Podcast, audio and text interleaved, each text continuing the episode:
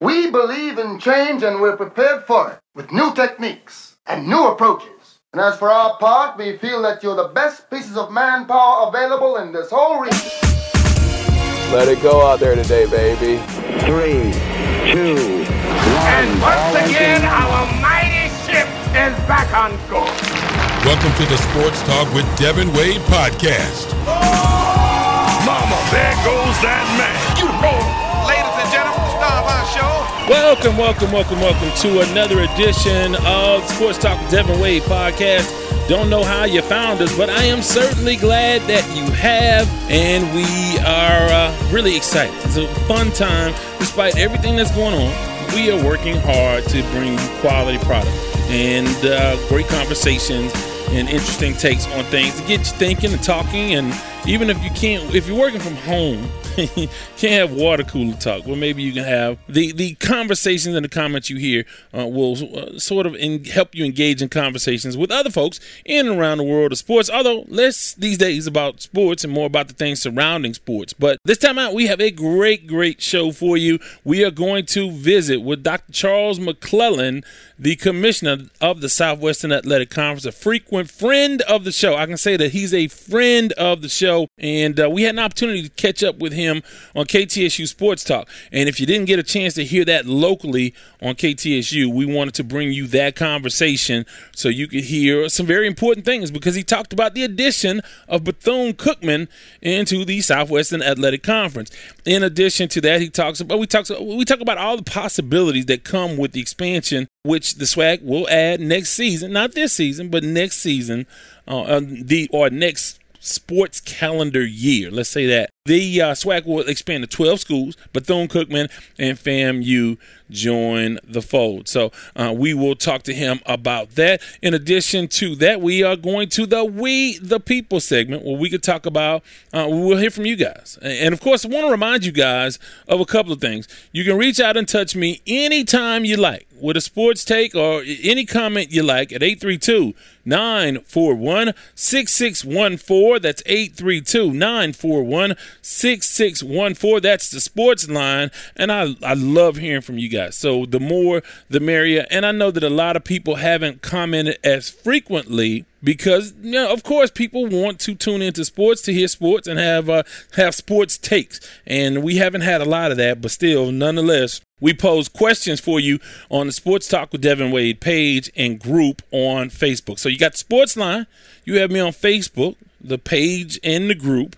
And of course, you have the WadesWordProductions.com website. That's WadesWordProductions.com website. Go there, sign up for the email list, and occasionally we will send out emails to keep you guys abreast of what we are doing. There's several ways to reach out to us for other reasons. If you want to send music, music at WadesWordProductions.com. And if you'd like to become a, uh, a sponsor, you can go to advertise at WadesWordProductions.com. I tell you what, my folks. We roll hard, and I'll show that. I'll prove that to you guys when and if we're ever able to have a remote. so, you know, I drug my feet for so long and didn't make that happen. And now, of course, we can't make that happen. And uh, living in Texas, it may not ever happen. Feel really, really. Look, I've grown up a native Houstonian, native Texan, and I love the the Texas swagger, and I love the the stuff the the stuff that people hate about Texas. I love about Texas, except now. because now the general attitude of freedom and defiance and, and the wild, wild west to some extent, uh, we internalize that attitude, the arrogance of knowing that we have uh, been our own country before. Although I'm not for secession, was never for secession, just like Sam Houston, never for secession. but you know, we had this spirit, we had this thing that if I came from, I don't know, Missouri, I wouldn't have that. Like, like some of those states, like. Uh, you what are you proud of? but, but Texas is Texas. You can go anywhere in the world, but now we're known for all the wrong reasons because we are essentially dumb who are not wearing our masks, and uh, we're only surpassed by Florida and I'll have somebody else I want to mention uh, with the Lamont Award. The Lamont Award, of course, the big dummy of the podcast. You'll hear that at the end of the program. So not a lot of features this time out, but a lot we want to get into. Um, before I get into headlines, want to give some shouts out to cities and places around the world that have been supportive and uh, have been listening. We look at the analytics and we look at some of the locations, and of course, H Town. H Town is all love. H Town takes great care of me, and I certainly appreciate that. And Humble and Sugarland, Missouri City, Stafford, La Marque, Texas, all over uh, that folks listen uh, around the area, but also Austin, Texas. Shouts out to folks in Austin who are listening. We have uh, a number of listens uh, listens in the Austin area. Now, uh, Fairfax, Virginia is another area. I don't know who and how, but that's great. Hello to VA. We certainly appreciate you. And O'Fallon, Missouri. We certainly appreciate the folks in O'Fallon. And uh, I don't know, again, uh, a lot of folks listen in that area, and we certainly appreciate that. So, love all the way around. And finally, Frimley in the United Kingdom. Frimley, United Kingdom. So, Frimley. Don't know much about Frimley. I would love to go there. You, you guys are listening. You want me to come and do a remote? Send for me. Well, not yet. Wait a minute. I don't know. First of all, we're probably banned. I know the EU has banned us, but with Brexit, have you guys banned us too from flying into the country? Have you banned uh, Americans from flying over? I don't know, but I, I wouldn't want to do it now anyway. So that's that's not up for debate. But someday, if you want me to come to Frimley, I sure will. Also, my man Ray Miller. I have to shout out to my man Ray Miller. Ray Miller sent me something on Facebook where he showed me folks listening to the podcast. Being on radio, I never have to think about who's listening. I, I really try not to think about how many people are listening. I just try to do my thing and do me. And I, I can't, I don't try to spend a lot of time thinking about the audience because, you know, hey, not the easiest thing to do. But I, I had a chance to watch people listen to me, and that was very, very fun. so, and also shouts out to Oil Always Rises on Twitter. Oil always rises on Twitter. Now, uh, again, let me say this. Lately, probably more so than before, I get into my little zone and I, I make political comments and commentary, and um, sometimes that can be sort of, I guess, a debate, if you want to call it that, with different people. But uh, I said something that I, it, which it was, it had to do with self responsibility. It's a long story. It is something that is a plague on people taking responsibility for the plight of African Americans. So they act like, okay, you can treat mistreat people for 400 years in every single way, undereducate, underserve, underprotect, over police. You can do all this for 400 years. And these people in about what a generation or two are supposed to be up to speed with everybody else when systemically those avenues still aren't opened Policing, we're still over policed in, in, our communities. We're over sentenced in, in, with the prison system. We're the, oh, we over represented with the prison population. Schools, inner city schools, are not adequately funded and given all the resources. I mean, so, so many things. Unemployment higher. any any measurable systemically, African Americans are measuring lower because this has been a besieged population. But Ray Ray need to pull up his pants. Oh, it's Ray Ray fault. There's violence in the neighborhood. It's Ray Ray. Uh, uh, so that's a deeper conversation, and I'm not to get into it here. But I, I, I saw a post. It was a preacher from Houston, and I watched the preacher. Oh, well, you know, what he he was on his thing. Ray Ray need to pull up his pants. Okay, Ray Ray might need to pull up his pants. I'm, I'm all for self responsibility, but let's let's not rejoicing, yeah, that's the problem. That's the problem. No, systemic racism over 400 years has been the problem. And when you see 22,000 people just jump on that, like, yeah, hooray, hooray, we have found a solution. It's their fault. It's not America's fault. Then I take umbrage with that. And I said so. And I felt like their Confederate undergarments were showing. And then uh, the uh, my man Oil always rises. He um instead of taking it that way. He he wanted me to expound on it, and whether he agreed ultimately or not, I think that he was coming from a place. Yeah, well, we all need to take responsibility. I don't, I don't think people understand systemically how deep this thing is, and I think we're pulling at the thread when you talk about George Floyd. We're starting to pull at the threads at those issues. And people are not going to like what they see because it's deeply rooted in the pillars of the foundation of this country. So, again, enough about that. You can tell somebody's been reading over the summer. Somebody's trying to read a little bit and educate himself. So, of course, I'm going to talk about it as soon as, as, soon as, as I go on into uh, the podcast. So, uh, anyway, that stuff aside, want to get into a look at some headlines.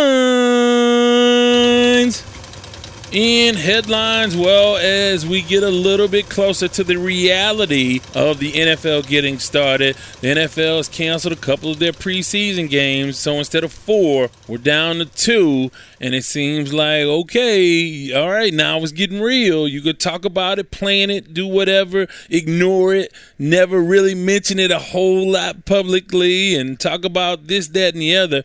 But now it's getting real as the calendar continues to turn and the numbers go up. Sorry about that, United States. I'm apologizing for Texas. I'm sorry we won't wear a mask. I'm sorry we won't wear a mask. Why? Why? Why? Why? And again, I know, I know this is sports headlines, but why will we not wear masks?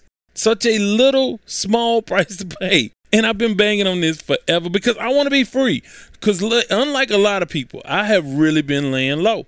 I don't go anywhere. Because again, you know, I'm trying to abide by all of this so we can get some sense of normalcy. I, I told you, I think I've had COVID and I'm not quite recovered from that.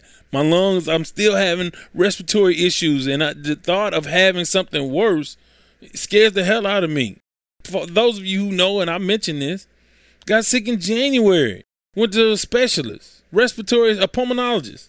So, you know, so I think I had COVID. I'm telling you. Because you, when you talk to people and they say, well, we're not recovered 100%, uh, even months later. That's how I feel about that. But I say that to say we because we're not wearing our mask, numbers have shot up, shot up in, in, Florida, Arizona, California, and a lot of places around the country, and it really looks like that is going to affect or delay or really force these leagues to make decisions, even though they're trying to. You look at uh, the NBA, 25 guys in the NBA have now tested positive for COVID.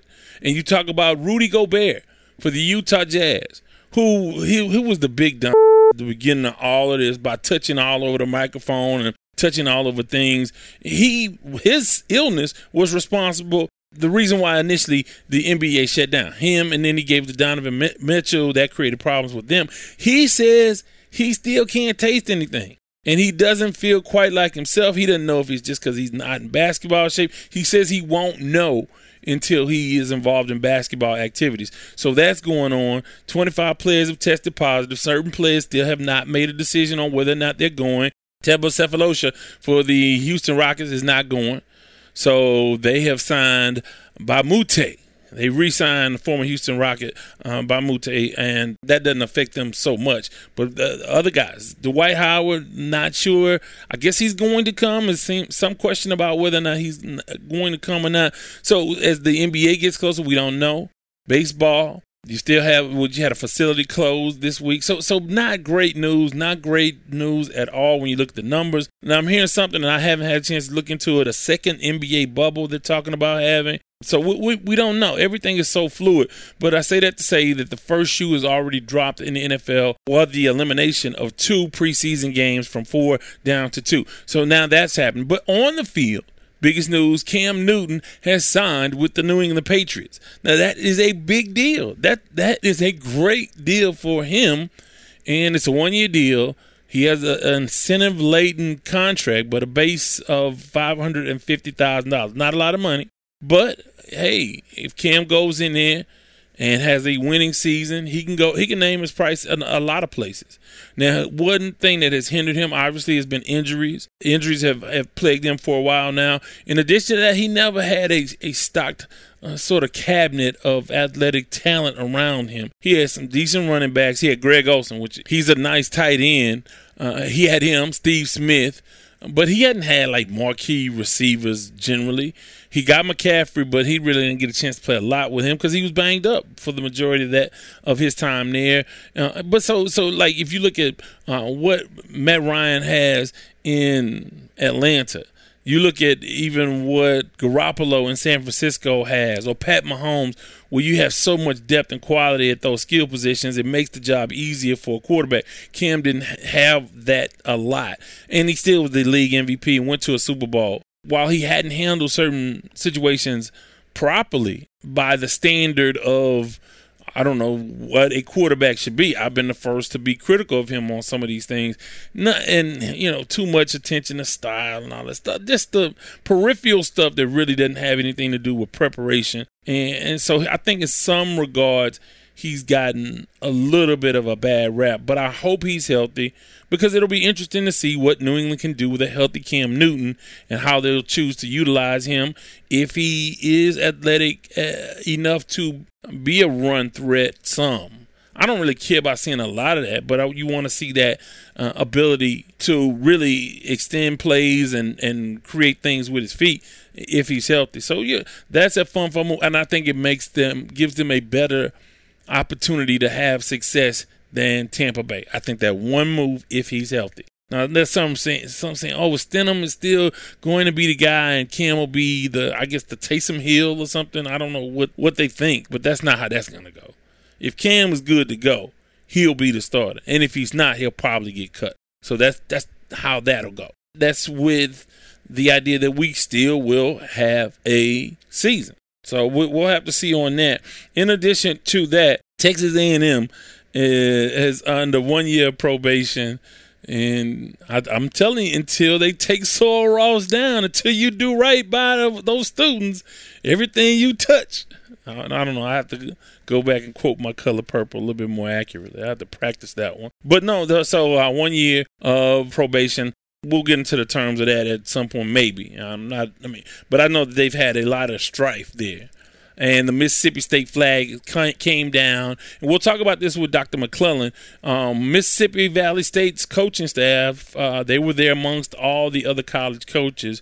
And shout out to the folks that really fought to get that down, and it started. Uh, with Mississippi State running back Kylin Hill, who said that he would not represent the state as long as the Confederate stars and bars were a part of the state flag. So he started all of this, and then Mike Leach reluctantly got uh, got on board, and then uh, the SEC got on board, and then the NCAA. I mean, they'll all run to take credit for who did it first, but uh, the NCAA had said, "Well, we're not having any championships there," and so that was an issue. Um, but fortunately, because of Kylin Hill, he is a hero. That is a special young man. He took a stand and he said, "Look, I'm not going to represent Mississippi State as long as that happens." And if you started to lose, and and I think that college players are starting to understand their power, and I give them all the credit in the world. They truly can empower themselves and make change, and maybe they can make further changes. Uh, although, again, the window is so short to have a football career to try to get to the NFL. You know, you just don't have much time. So you can't sacrifice a year or two tied up in court battling for uh, for certain things, but they will start to get compensated for their likeness. Things that the, the tide is turning, but there needs to be more compensation involved. After COVID, we don't know what will happen because we don't know how how will this fundamentally change the dynamic of athletics. Because a lot of schools are going to lose a lot of money. Now, do you, do they become less dependent on sports money, or more so, and say, okay, well, we can pay them because we do need this? Because a lot of the funds raised by especially the bigger programs support the universities not just not just the athletic department. And it helps with enrollment. It, it, people applying. It helps with alumni making contributions to the university.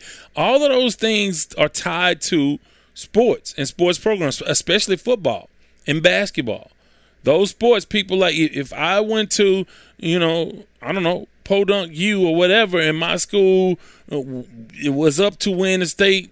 I mean the uh, national championship.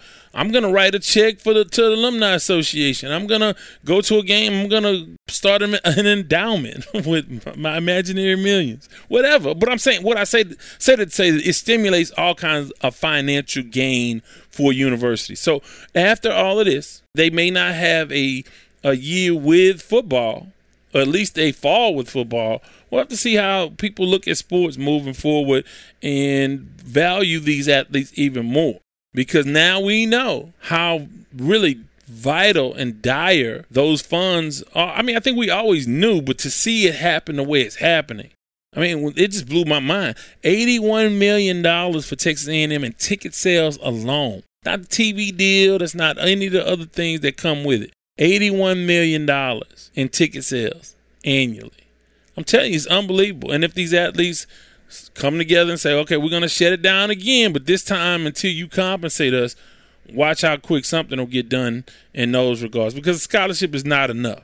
Scholarship is not enough, especially when a lot of these programs really aren't dedicated to educating these kids to the fullest. I mean, to giving to really making sure. And I'm, I'm, the NCAA has instilled some things and put some things in place to make sure uh, the the the student athletes start to graduate.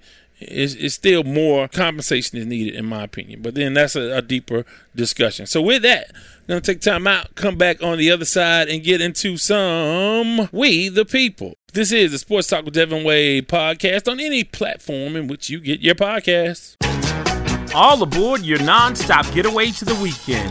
It's the Friday Express with yours truly, Devin Wade, each and every Friday from 7 p.m. until 10, where we feature a little bit of this.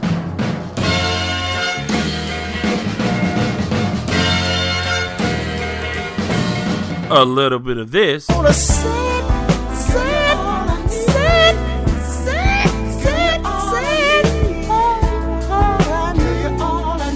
and a whole lot of this.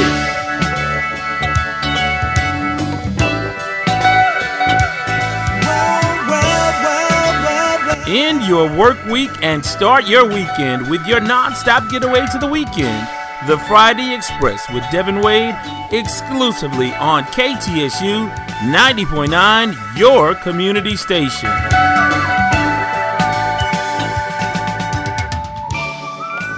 Time for We the People.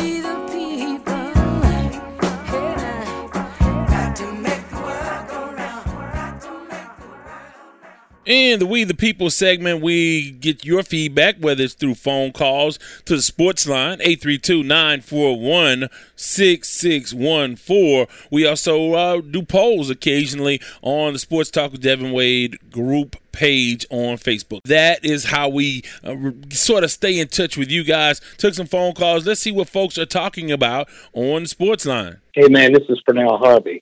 Calling about uh, Cam Newton real quick. I honestly think it's not a bad pickup for the Patriots because if his head is in the game and if he's 100% healthy, I think that system could possibly work for him and they can um, they can do something with him. It's interesting they haven't had a quarterback like that where they've had to utilize a running style well since before Brady actually. So I think that it that it actually could work, and I'm very curious to see how it does work. But I'm also glad he's out of the NFC South too. As always, uh, thanks for taking my call and appreciate the show. Take care. As always, appreciate you checking in, Purnell. You know, yeah, it's gonna work out. The Patriots did have a simple a sampling of this with Jacoby Brissett, and if you remember, he did work against the Texans and beat the Texans. I think it was 17-0. So he's had a little taste of mobility at quarterback, but they have not had anything in the way of uh, athlete uh, like uh, Cam Newton uh, back at Signal Caller since what do you want to talk about? Tony Eason, Steve Grogan. No, it's been a long, long time. Let's see what we have next. What's going on, Devin Wade? It's your boy Nate Jones calling the time in on the Cam Newton signing. First thought that came to mind was I'm excited. Second thought is I hope he's actually able to get on the field. One, because I don't know if I got my doubts about whether we gonna have a football season this year. Three, the contract is incentive laden, so combine that with that previous thought as far as you know the season actually happening. The only way he get paid, it sounds like you know, for the most part, is if he get on that field. And so, you know, as Bill Belichick, once he's signed him, does that automatically make Cam a starting quarterback in Bill Belichick's uh, plan, or he gonna, you know, make him and Jarrett Stidham compete it out on in practice? That's gonna be interesting to see. But yeah, I mean, the main thing is, are we even gonna have an NFL season? So I'm, I'm, I'm kind of like, I'm excited, but I'm also kind of like a little let down because I just don't. I got my doubts about whether this whole season going going to even happen. And then, you know, on top of that, you know, how's it going to play out as far as Cam? Is he the, the automatic starter off rip, or you know, is he gonna have to compete it out? Because the last time I saw Cam, he didn't too good. Now, apparently he's healed and he's healthy, and that's a good thing. You know, I'm happy for the brother, man. I hope he truly is healthy and, and ready to roll. And uh, another thing, another thought that came to mind was a lot of Cam fans will tell you they didn't think that he had the weapons down there in Carolina to be successful. Well, to that I say, I think the elephant in the room is what weapons he got in New England that's going to help him be successful besides the coach and what Julian Edelman and when Tom Brady had those same weapons last year for the most part, and they struggled offensively. So we'll see, man. Uh, we'll see what happens, but I'm excited uh, to to see the opportunity of seeing Cam play football again. I know he don't want to go out, you know, the way the way things went out, you know, played out before he uh, before he got injured, injured. So I'd be excited to hear what you got to say on this whole thing. Peace out. Thanks, Nate, for calling. You know, and those are some of the same concerns I have about Cam's. Well, you know, you first of all, I think a lot of people are happy to see the guy sort of uh, return to the game, and hopefully he is healthy because you don't want to see him go out the way he did. But at the same time, I think there's a great combination, even though uh, Belichick and the Patriots don't have a, a loaded offensive arsenal. You have to believe that their guys generally get a little bit better they get gone They have not invested as much in the skill positions, even though I, have documented this in past podcasts. They've tried in different ways, more than people think. They just haven't been able to adequately address uh, those deficiencies at wide receiver. And since Gronk and Aaron Hernandez, you know, went by the wayside for one reason or the other, they haven't really been able to replace that production at a tight end. So we'll have to see what happens with that. Let's see what we have coming up next. Hi, I am Jay Keith calling in regarding the question of today. What should athletes do to affect change after the horrific murder of George Floyd? There's only one thing the NFL players can do at this point, and that is to impose economic sanctions by not playing um, until the NFL demonstrates in deeds and in actions their stance on police brutality. I recall, uh, as many will, in a meeting, Jay Z indicated that we are beyond kneeling. That being the case, what deeds are they going to demonstrate that we are beyond kneeling? Uh, it's time to put some action behind the words. And if nothing, don't play. By now, the NFL should have issued a statement, uh, and they have not done anything. So I don't think the players should show up, dress up, play what have you until some action on the NFL regarding their stance is taken. Thank you. Have a good day.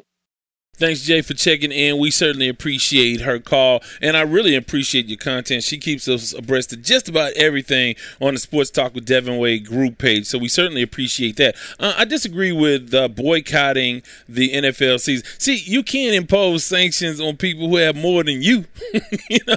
So it will be the subsequently the millionaires trying to pu- punish the billionaires, and you know that won't last long because many of these owners, 90% of these owners uh, have made all of their money outside of football. There are a few football families uh, that I think that that's their primary income still. Then that may not even be the case. So they have other forms of income, and obviously they want to make their NFL money. Uh, but boycotting, I don't think is the thing to do. I think if you want to say we haven't heard from the league, we've heard from Roger Goodell, who's made some really surprising and uh, sort of, I mean, just shocking uh, admissions on behalf of the NFL. I think the question is, have they done enough? And I think for a lot of people, they have not.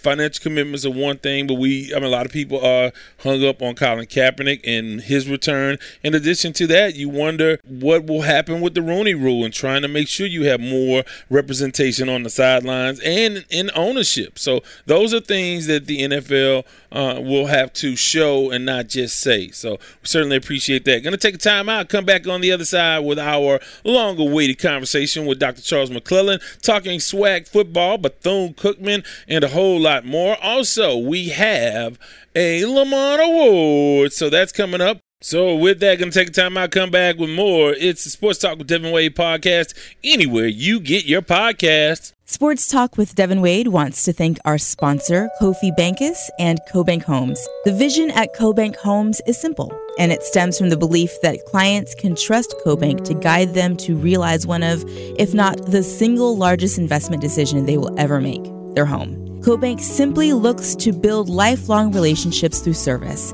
They do this by using faith, knowledge, and technology to guide clients through the process of achieving their real estate goals. Be it buying, selling, or investing in real estate, contact Kofi at 832 757 7950. That's 832 757 7950. CoBank Homes through Keller Williams. It's Shelly Wade, and welcome back to Sports Talk with Devin Wade.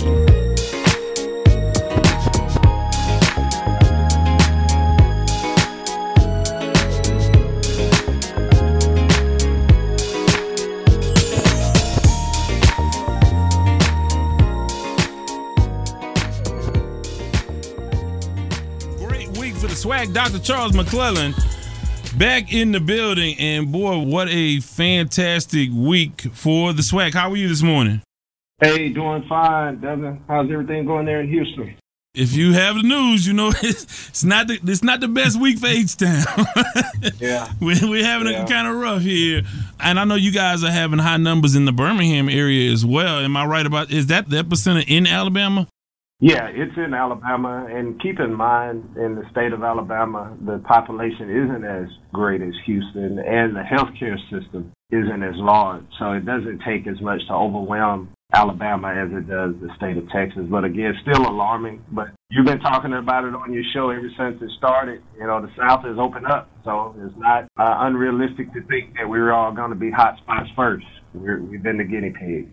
Yeah, and we can get into aspects of that a little bit later on. But I mean, this has been a sort of a whirlwind of expansion for the SWAC. First, FAMU jumps ship and uh, becomes a member of the SWAC, and I, I guess that made the folks at Bethune Cookman look around and say, "Wait a minute, hold on, let's let's make a move." And I know that they had the July first deadline in which they had to make a decision on exiting or announcing their exit from the league. Talk a little bit about how Bethune Cookman joined FAMU and becoming members of the SWAC. First and foremost, Bethune Cookman's decision was separate and autonomous from Florida A&M. I've seen some of the chatter on social media saying wherever FAMU goes, Bethune goes, and I'm not quite sure that's the way that it happened. But again, having those two institutions together is a natural synergy. It's almost like what do you do if Prairie View and Texas Southern are not together? So the SWAC being an opportunity for Bethune, Bethune Cookman to land clearly sped their thought process and their entire process up in trying to join the SWAC. You know, shortly after the Bethune Cookman process, they called and kind of let me know some of the background that happened. And ironically, one of the board members for Florida A&M is also on the board for Bethune Cookman. So they were able to get some behind the scenes information from Florida A&M to help speed their process up as well. And again, it was really about fit. And the Southwestern Athletic Conference adding Florida A&M really expanded our footprint. It really expanded our brand and the opportunity for teams to be able to compete really in a super football conference, a super baseball conference, a super basketball conference, all the way down 18 sports. So Florida A&M come just sped the process up for because again, it would have been a natural fit for them. Now, uh, being a, a super conference, and, and just talking to Ralph uh, moments ago, this is unprecedented for the concentration of power universities combined into one conference. It, we've never seen anything like this. What will this allow? What sort of luxuries will this allow for the SWAC as it pertains to just maybe television, maybe uh, even wider exposure? What's some of the the cachet that'll come with being really the and black college conference? You know, I've seen a lot on social media. Somebody sent me a tweet where they put us as superheroes and they put all of the schools up and we're coming out with a superhero uniform. but I will quote uh, article that I read in the Miami Times, and it says this move puts the SWAC on par with the SEC as it relates to entertainment value. When it relates to our ability to go out and do all of the things that we need to do from an athletic standpoint, it quoted us as being on the same par as SEC. Now that doesn't mean we're going to get Power Five numbers for television contracts, but what it does mean is we're now a legitimate player. So it's time to look at where we go from here in regards of television, media rights, in regards to sponsorships, even how we deal with our classes. You know, one of the things that we've been talking about behind the scenes, we have 12 outstanding fans. Why not do a basketball today? Another idea that we're throwing out there, Devin, that a lot of people haven't talked about, and again, we'll break this on your show. The HBCU Combine All Star Game, why not do it? Why not do it under the umbrella of the Southwestern Athletic Conference? We have the schools now. We're in Birmingham, Alabama. They had a Senior Bowl in Mobile. Why not two or three days later, the pro scouts come to Birmingham and look at us putting together our own NFL combine. So what it does is it solidifies us as a tremendous player in the collegiate of athletics. And as we talked about, so many luxuries. We still are coming up with ideas and opportunities to be able to advance our programs forward. And again, it's all about putting revenue and resources back into the member institutions and creating opportunities for our student athletes. Yeah, because essentially what what the SWAC is now is what the Big East was in basketball back in the 80s and what SEC football is now. I mean, it's a brand unto itself. It's sort of, I mean, it's head and shoulders. And of course, you talk about attendance. Now, I mean, head and shoulders of, of, above anyone on the FCS level it's something special and I, would imagine that in packaging this that there will be a lot of competition for uh, national deals uh, for this and especially in light of uh, even the, the political environment with all of the things happening with black lives matter and SWAC being really in the middle of all of that. I mean how much does all of that play into the brand new bigger better southwestern athletic conference it's a significant play. I think ESPN is one of the uh, lucky ones out of all of this, right? We still have a five year commitment to ESPN, but we will be going back now pushing for more exposure, more Saturday live games because of the product that we have. And I heard you talking about this earlier, but the question was asked why Bethune? It seems like they're too far too far east. And I know that you talked about a little bit of the scheduling opportunities that we have. And I think you explained very well where we won't have to send Texas Southern and Prairie View to Florida every year or every other year. If we wanted it to be that way, we could stretch it out once every four years. From a Olympic sport standpoint, we can designate divisions, which we will do, and Texas Southern and Prairie View won't have to go any further than the Mississippi River. So it's actually going to be a cost saving for our member institutions but it also allows us to do some cross divisional play to put those games together that most people are going to want to play. So each and every week, each and every sport is going to be dominant. I know part of the trending conversation now is who goes to the Western Division. Probably going to put it out to the fans, but we're talking travel. We want that to be reduced and minimized. We're talking the ability to maintain rivalries, but we're all talking competitive equity. But I'm not quite sure how you put competitive equity into the categories, right? Because who knows? It's going to be tough on the East. It's going to be tough on the West. It's just going to be a matter of who's going to be the best team that day. So you package all of that along with the outstanding band that you know Florida A&M has brought in, Bethune has brought in, and our other ten member institutions bands. Again, it's just so many tools in the toolbox that we have to work with. It's, it's going to be exciting for us to try to push this. Make no doubt about it, we are a perennial force, and we're going to make sure that we utilize our resources to get what we're supposed to get from a revenue generating perspective to advance our league. So uh, back to who may join the West, and, and again, I know you said maybe the fan, you may get fan input on this, and it looks like, I mean, just logistically, Valley or Alcorn or maybe Jackson State? Are, are those the three candidates uh, that will potentially move to the West? Yeah, I think ultimately when you look at it, Florida A&M and Bethune, they are the farthest east. So clearly they're in the East Division. When you look at Alabama A&M and Alabama State, it wouldn't necessarily make sense to jump over the three schools in Mississippi and put them in the Western Division. So you're looking at Mississippi Valley State, which is a travel partner with Arkansas Pine Bluff. You're looking at Jackson State, which is a travel partner with Grambling, and you're also looking at Alcorn, which is a travel partner with Southern. So we'll look at those factors and we'll see who will be best to to the West. But again, the way that we have scheduling with football and basketball and even all other sports, there's still opportunities for them to maintain those rivalries. So let's just say, for an example, if Mississippi Valley State is the team that goes to the Western Division, they still want to play Jackson State and they still want to play Alcorn in football. There's room to do it. They'll still want to do that in basketball. There's room to do it.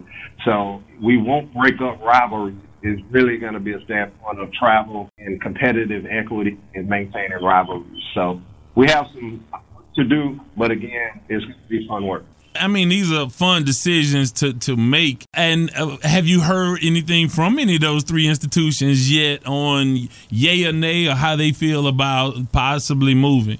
Uh, this is probably the first time I've ever said this on your show, Devin, but no comment. well, you know, and I think we both sort of have, have, said who we wanted it to be. Uh, we want those Braves coming over to the West, but again, that's just our our our fan input. yeah, yeah. So yeah. So now you you talk about having the classics. I mean, now you have with Magic City, you have the Labor Day for us, the Labor Day Classic, the Florida Classic. I mean, uh, talk a little bit about having all of those classics and how, what you can do with with those now that you have a, another big classic, the matchup between Bethune and FAMU. Well, when you talk about the top five classics for Black College football, four of them will be conference games. The fifth will be Southern Heritage, which Jackson State will play Tennessee State. So when it comes to the football power on Saturdays, we have it all. Somebody brought this to my attention and I didn't really realize it. But they're saying the Florida Classic and the IU Classic really could be the playing game for the championship. And just imagine how it would expand those numbers. The Bayou Classic has enjoyed a spike in viewership because that game for the last couple of years have been who represents the West. Just imagine that that thing happens with the East. But you throw in the Labor Day Classic, top five, uh, excuse me, top 10 attendance classic. When you look at who we are and what teams are participating, if you want fans, if you want a football game on Saturday that's going to have interest, you now have to come to the Southwestern Athletic Conference. What does that mean in my mind? The price tag goes up. So I heard somebody say, you bring in Bethune in, they have this big classic with Florida. How does that benefit us? It benefits us because of media rights, sponsorships, the ability for you to negotiate bigger numbers because now you are the big stick coming into that football game. So you got to treat us a little bit different than you're treating everybody else because we can play each other. It's a conference game. If you don't take care of us, we don't play it anyway. It's got to be a game that we can promote. And by the way, we have all of these other games that we're playing with all of these other fans in the stands. So it kind of eliminates, if you choose, the ability for you to say, I don't have to go play these game guarantees. I have all of these conference teams that I can play week in and week out, put people in the stand and make money. So it's exciting. And again, I throw this out there. You look at from a classic standpoint, we have it, but just from a regular football game standpoint, Devin, Jackson State was to play Tennessee State. That game was canceled by the promoter. Southern University wanted to move their season back two weeks, so they didn't play Florida A&M. So what does Florida A&M do? They call it up Jackson State. There's going to be as many people or more at the Florida A&M Jackson State game as it would have been at the Florida uh, A&M Southern game or the Jackson State Tennessee State game. That's what this super conference is about. If one can't do it, we got another just as good that can pick it up and put people in the stands. Again, the synergy that we bring from classics and just regular game that's going to have more people than most of the classics out there. That's the Southwestern Athletic Conference now. Now I want to ask you about. Now we know. I mean, uh, from my standpoint, and I look at me because I didn't pay as much attention to the MEAC. Obviously, I mean, being immersed in SWAC, uh, you know, year round. But you look at Bethune Cookman. That's a, a, sleeping giant from a financial standpoint. You talk about their athletic budget is huge, and I think FAMU is probably the uh, the the bigger name. People, uh, you know, they know FAMU, but Bethune Cookman obviously is a quality, quality program from top to bottom. Talk a little bit about what they bring from a, a budgetary and, and really a competitive standpoint.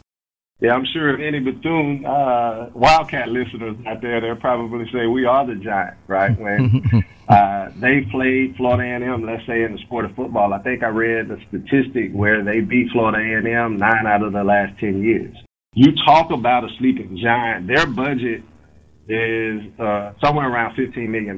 So they're going to be arguably number one or number two in the Southwestern Athletic Conference from a budgetary standpoint. We all know resources directly equate to how competitive your athletic program is. Their baseball program, I think, has won something like 15 baseball championships. They took Florida, uh, which won the national championship that year, to the to the seventh game. Can you imagine our baseball tournament now with the success of Texas Southern and Rob? Rob has always tried to go play Florida A&M and Bethune-Cookman because those have been the matches. Those have been the national baseball, quote unquote, Black College National Championship. It's going to happen, in, and we're going to get opportunity to see it every year at our baseball tournament. Florida, with its forward track is concerned, you know that Bethune and Florida A&M, from a track perspective, speed is in Florida. Speed now is a part of the Southwestern Athletic Conference. They open, opens up all of those fertile recruiting grounds. So when you look at the what we call the Commissioner's Cup, which is the best overall athletic program, Bethune-Cookman has been at the top and have won three of the last five, especially on the men's side. They've won a couple of on the women's side. So competitively from top to bottom, Bethune-Cookman has been very, very, very competitive and have won multiple championships in multiple sports. So they're going to come in really with a fit from an athletic standpoint that's going to be so great for us that instantaneous rivalry going to pop up.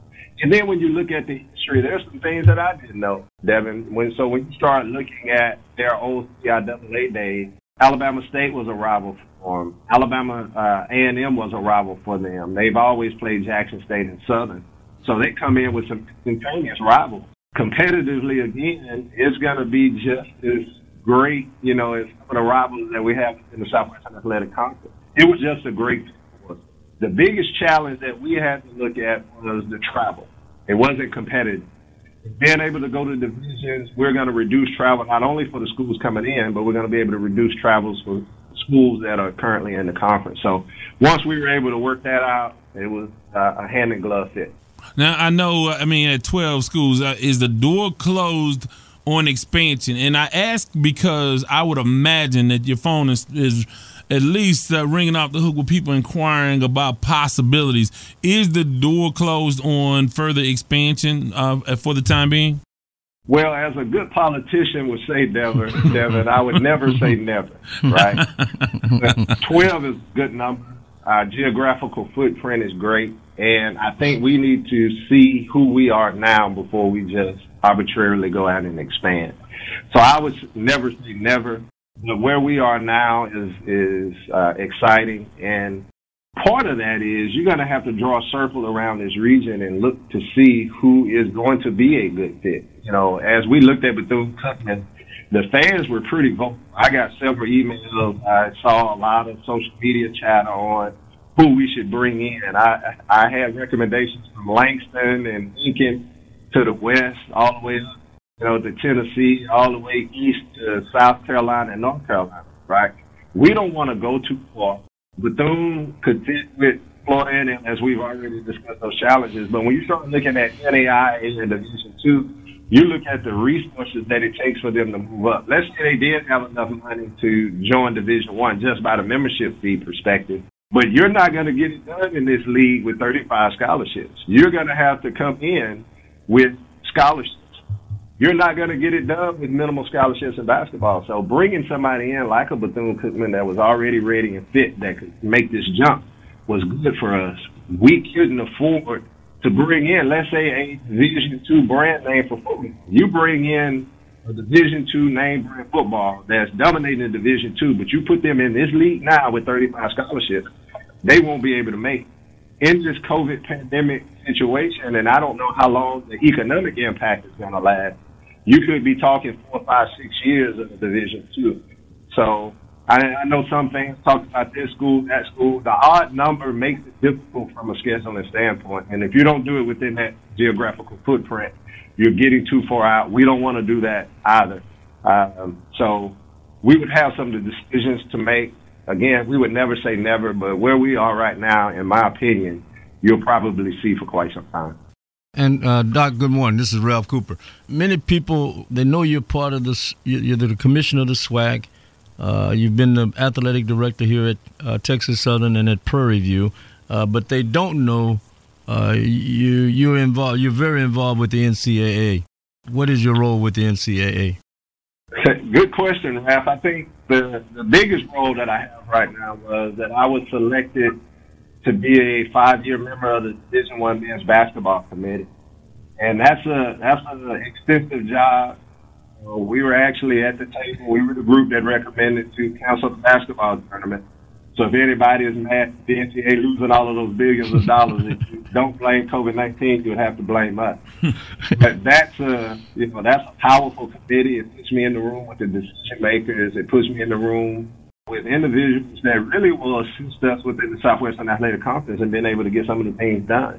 That committee brings legitimacy to the Southwestern Athletic Conference, Ralph. So when I step in the room, I'm not only stepping in the room as commissioner of SWAC, but I'm stepping in the room as a Division One men's basketball committee member that's responsible for, or partially responsible for, one billion dollar product each every year. And we have that appointment for five years. Last year was year one, so four years that are remaining. And because of that, it has allowed me to kind of maneuver through the NCAA. Um, so I'm on several other search committees for the NCAA. But again, from a CTA 22, a Collegiate Commissioners Association, we all get together periodically during the COVID-19 piece. We're talking two or three times a week. So I'm also in the room with all of the other commissioners to be able to help influence national direction of how athletics goes from name, image, and likeness to when do we open up to recruiting calendars, things of that nature. So it's a very prestigious position. It's a very powerful position and a position that I'm extremely humbled about. But without the training at Prairie View and without the training at Texas Southern, I clearly would not be qualified to step in this role and help lead our conference forward. And I have one other one other question, sort of tied in with that. What has been the reaction of people in in, in, in, in your arena? I mean, what, are, what the other commissioners? I mean, when you look at what you just pulled off, uh, a guy from where Gulfport, Mississippi, bleeding bleeding SWAC blood. You, you you pulled off. I mean, in a short period of time. What has been the reaction of of, of those people, the other people you come in contact with? Yeah, I think they still trying to feel me out, Ralph. uh, I was taught a long time ago. People don't know that you're ignorant until you open your mouth. Right. so I was able to graduate from Prairie View because I was not opening my mouth. Because if I would have opened it, they would have understood how much I didn't know. Uh, I was able to get the athletic job at Prairie View because I didn't open my mouth too much. Because people said, "Well, give them a shot," and I just, I just sat there. So I kind of used it as a uh, as a process. So going in, looking, learning, and listening. You know, I need to be able to fill out where I am, who the players, who makes this move, who makes that move. And I think they kind of looked at me from the standpoint of the new kid on the block, and we really don't know anything about him, but he's within the Southwestern Athletic Conference. He's not saying a lot. Ironically, at our last meeting, I had a couple people come up to me and say, Charles, we've been looking at you, and you're taking this all in, and you're strategically trying to move, aren't you? And I, I kind of chuckled and said, well, where did you get that impression? They said, well, we did our homework on you, and we know now uh, what your mode of operation is. We're going to keep an eye on it. So I think they have a great level of respect because you just don't haphazardly become commissioner, but they don't know me. They're trying to learn me. It'll be interesting to now see how they view me coming back into the room after the pandemic is over with. But I can tell you a couple of my colleagues called trying to figure out what was going on with this expansion piece. They wanted to be able to get Bethune-Cookman, and you know, I didn't give up the poker face, but I thought it was kind of funny. It was, it was a weak attempt to bluff, Ralph, and they just don't know how hard we play poker in the HBCU, but I think they know now. yeah, thank you. I want to ask you about the teams. We talk about getting phone calls from different teams. Has any non HBCU team reached out to, uh, about possibly be, becoming members of of the SWAC? No, none have. Okay, now I want to ask you also about the basketball component. Will it enhance the SWAC's ability to get two teams into the NCAA tournament or get a better better be better positioned when it comes to NCAA uh, at large bids and higher seedings for your your league or or your uh, your tournament champion with sort of a diminishing MEAC and, and, and a larger, more powerful SWAC? You know, one doesn't necessarily have anything to do with the other. I mean, each conference gets an automatic bid, and then your numbers will allow you to get an at-large bid. So we talked about this on your show before on how to increase your net which is your score that they give as far as how good you are as a basketball program. And part of that increase is playing quality Division One products. So if anything helps us raise our overall profile to get a higher seed and get an additional team in the tournament is bringing in two teams that are great basketball playing teams, playing them and getting our net number up. So it can help us by the fact that we're playing better teams. And that's a good point. Right now we play 18 games bringing in Bethune and Florida A&M, it could possibly add four more games, which will get us at 22. The max is 20. So as a league, we'll have to figure out whether we want to stay at 18 games or go to 20 games. And that's part of our strategy within the Southwestern Athletic Conference, stopping the teams that have very low RPI slash net now, playing teams that have very high RPI slash now net. So if you're ranked 353 out of 353, we're not going to allow you to play the Dukes and the Kentuckies. We're going to put you at a mid-level range. So soon if you can help us in that regard. And, and, like I said, we, we've been hoping for many, many years because we know the quality of basketball to to get better seating, and of course, uh, you know, it'd be great to not just have to win the tournament that hey if you may be the conference champion and you slip up like in other you know other conferences uh, you, you, will get a, a, second bid. But again now I, those things will be determined. And, i think this only helps the, the quality like i said the quality of play that'll get these guys ready. Ralph has a question for you. I, I got one more doc. Uh, one with the addition of Bethune Cookman and Florida A&M, will the uh, schools in the SWAC uh, see less of these money games that take place in football?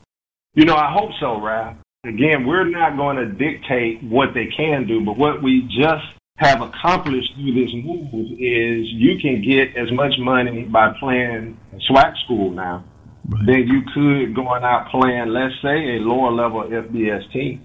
So Florida A&M is not going to be on everybody's schedule every year. Bethune is not. So if we maintain the eight game schedule, there are three teams in the Eastern Division that you won't play, and three teams in the Western Division that you won't play. And it's the same thing that uh, Jackson and Southern is doing. It, within our 10 year schedule, we had two teams rolling off each schedule. So the years that Jackson and Southern were rolling off, they would create their own class. That took place of a game guarantee.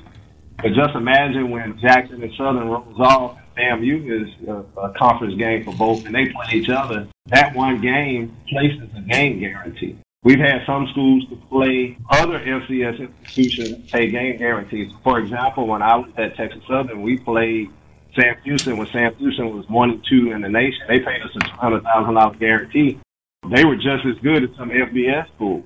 You could now have hope Florida A and M in that slot fill your stands up because there's a, a massive amount of FAMU graduates in St. Houston, and you don't have to go play that game. So we we certainly think that is going to eliminate the need to play some of these game guarantees. And with three games on your schedule, hopefully at maximum you go get you one game guarantee. You can bring in your game guarantee, and then you can pick up one mid-level game. Because again, that's going to help us raise our football rankings as well, so we can kind of get some of those additional perks that comes with those additional rankings. And that is, if you don't get into the Celebration Bowl, you have opportunity to get into the FCS playoffs. Now, I want to ask you, shifting gears a little bit. I know that a lot of the NCAA schools are getting involved. Uh, well, a lot of schools, a lot of players are getting involved with the, the Black Lives Matter movement and, and sort of changing the complexion of how America looks in many different ways. One of the things a lot of folks have been protesting the Mississippi state flag, and I know that they had – a, a thing while all the, a lot of the college football coaches uh, or the college coaches from uh, the schools in Mississippi went to the state capitol, as I understand it, to protest the state flag. And I know Mississippi Valley State was represented. Can you tell us a little bit more about that and what, what's going on on that front and, and how how any of that is going and how it came to be? Well, I think it started by the NCAA saying that you would not be able to host a championship as long as the flag is flying. And then behind that, the SEC actually said the same thing. The SEC really announced it the day before the NCAA. When you look at Mississippi State and Ole Miss, it, it kind of like it is in Texas. Those two flagship institutions carry a lot of weight, and the the state flag has been issued for Mississippi back in 2001. It went to the voters uh, overwhelmingly. They turned it down, so the state flag has has been there. So the the leadership within the black political caucus there in the state of Mississippi seized upon that opportunity to get all schools in the state to go to the state to try to convince legislatures to make that move without it having to go to the vote. My understanding is they are extremely close in order to, to make that happen. I'm not that involved with it other than talking to our presidents about the process. You know, some asked us, well, does that mean that we can't have our football championship at Alcorn in Mississippi?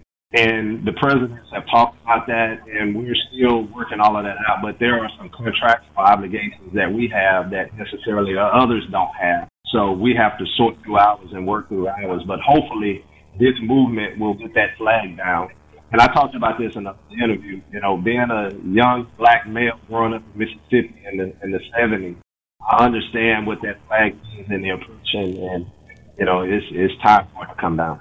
Yeah, and just for folks who don't know, I mean, there's a part of a, I guess part of it is the is a portion of it is the the uh, Confederate flag within a, a little bit of a larger flag. Is that right? Is that a proper? That is correct. Yeah. I think the I think the history on the flag was when Reconstruction came. As you know, in the South, blacks were Republicans, and they had certain seats, and they specifically gave them seats in those extreme Southern states and the Confederate legislature that was holding on to the slot kind of put that rebel emblem you know, as a part of the flag to protest all of these blacks getting these positions and it and it there.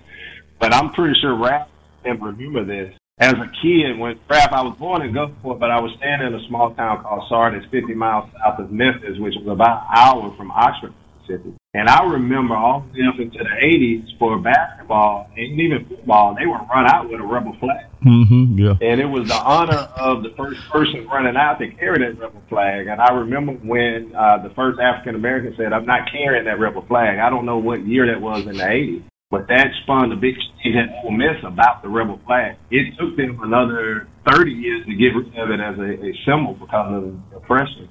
But this has been an issue you know, for quite a long time. So the Ole Miss Rebels with the rebel flag. So we understand uh, history, we understand tradition, but that flag today stands for oppression, it stands for racism, and it stands for so many things that's so negative that it's tough for you to justify being a part of the state flag that actually is flying over the state that has the highest number of black population of any other 50 states.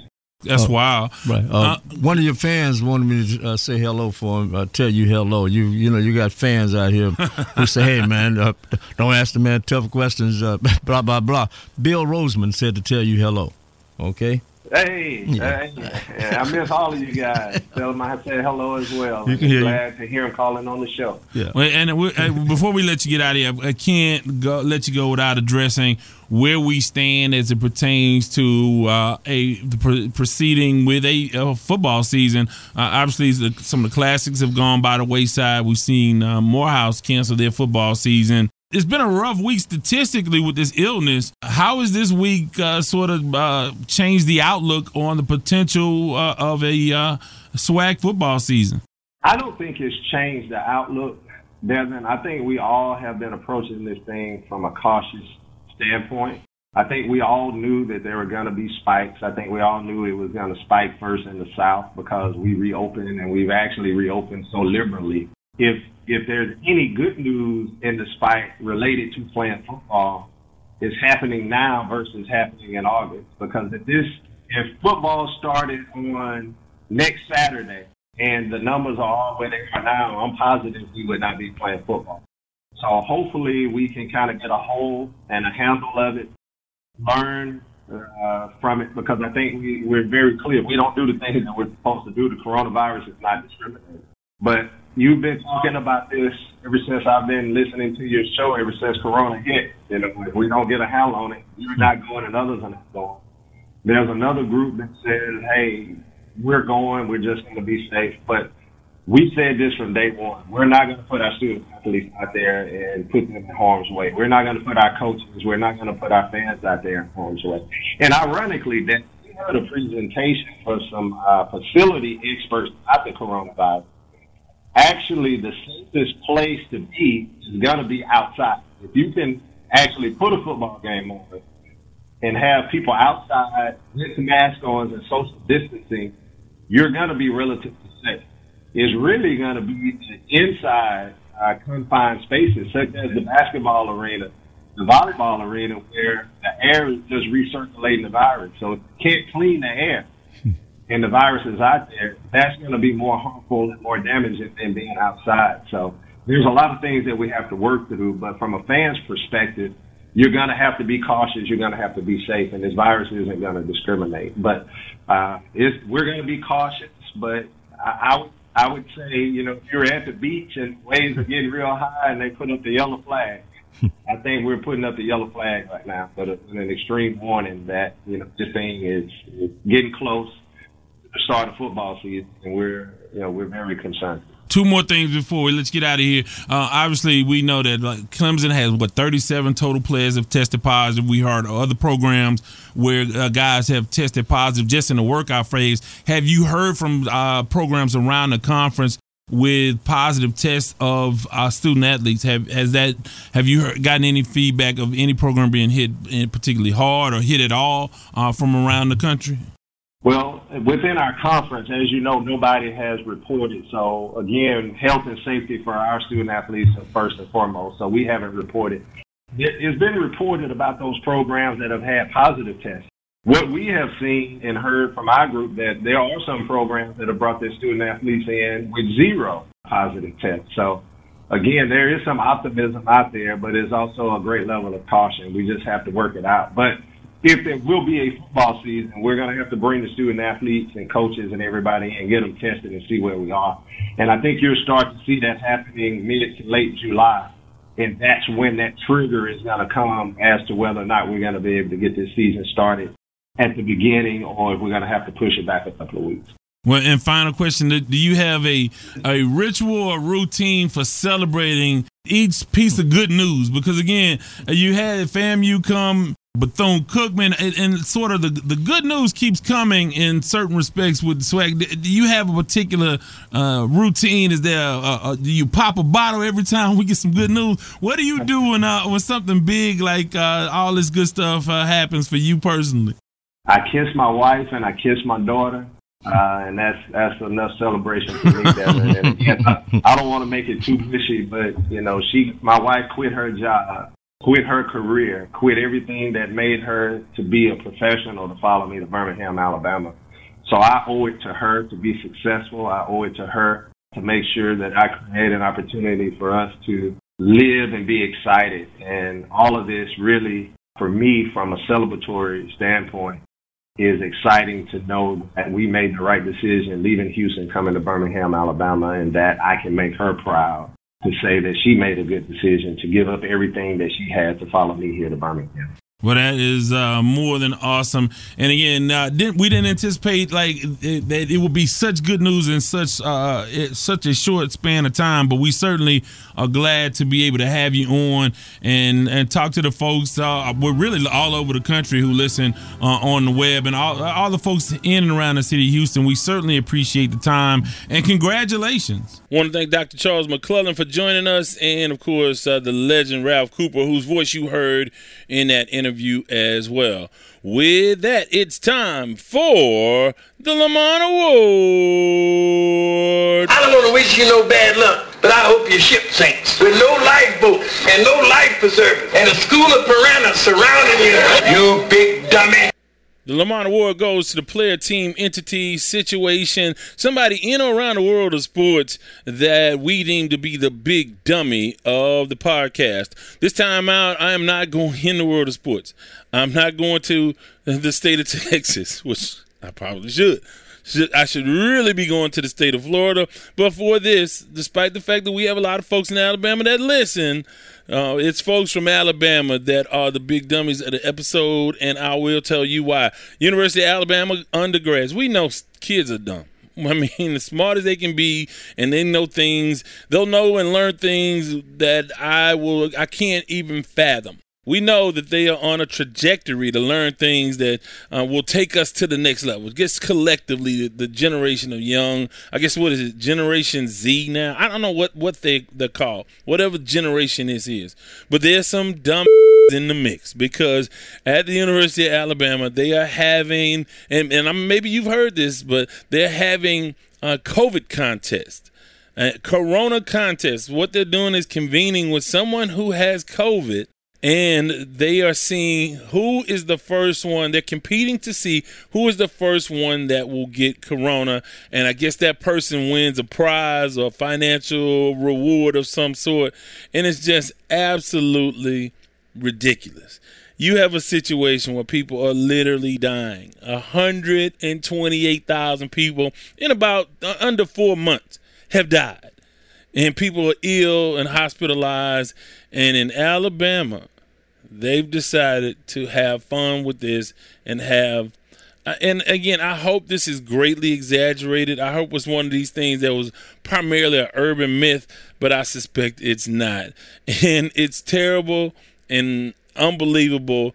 And for that reason, we have to give those students at the University of Alabama the Lamont Award because you are all big dummies. You big dummy!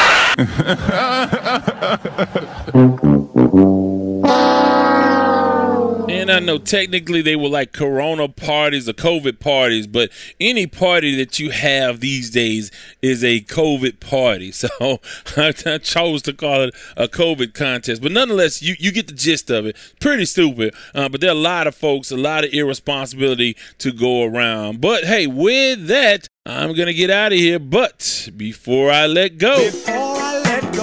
Before I let go, hey, want to thank uh, Dr. Charles McClelland for having the conversation on KTSU Sports Talk. And of course, uh, uh, we certainly appreciate Larry the Chatterbox Hill for helping to make that happen. The legend Ralph Cooper, whose voice you heard in the mix. I want to thank the folks who took time out to call. I want to remind you, you can call us at 832 941 6614. That's 832 941 6614. Don't forget to go to the website and the Sports Talk with Devin Wade page and group. So continue to join us as we have a whole lot of fun bringing you information and entertainment, we hope. Getting out of here, and until next time, remember these four things. Number one, I don't do no favors after 6 o'clock in the evening. Two, I ain't got no money. Three, I'm not harboring any fugitives from justice. And four, bye. This has been the Sports Talk with Devin Wade podcast. Remember, you can follow him on Twitter at Wade's Word Thank you for listening.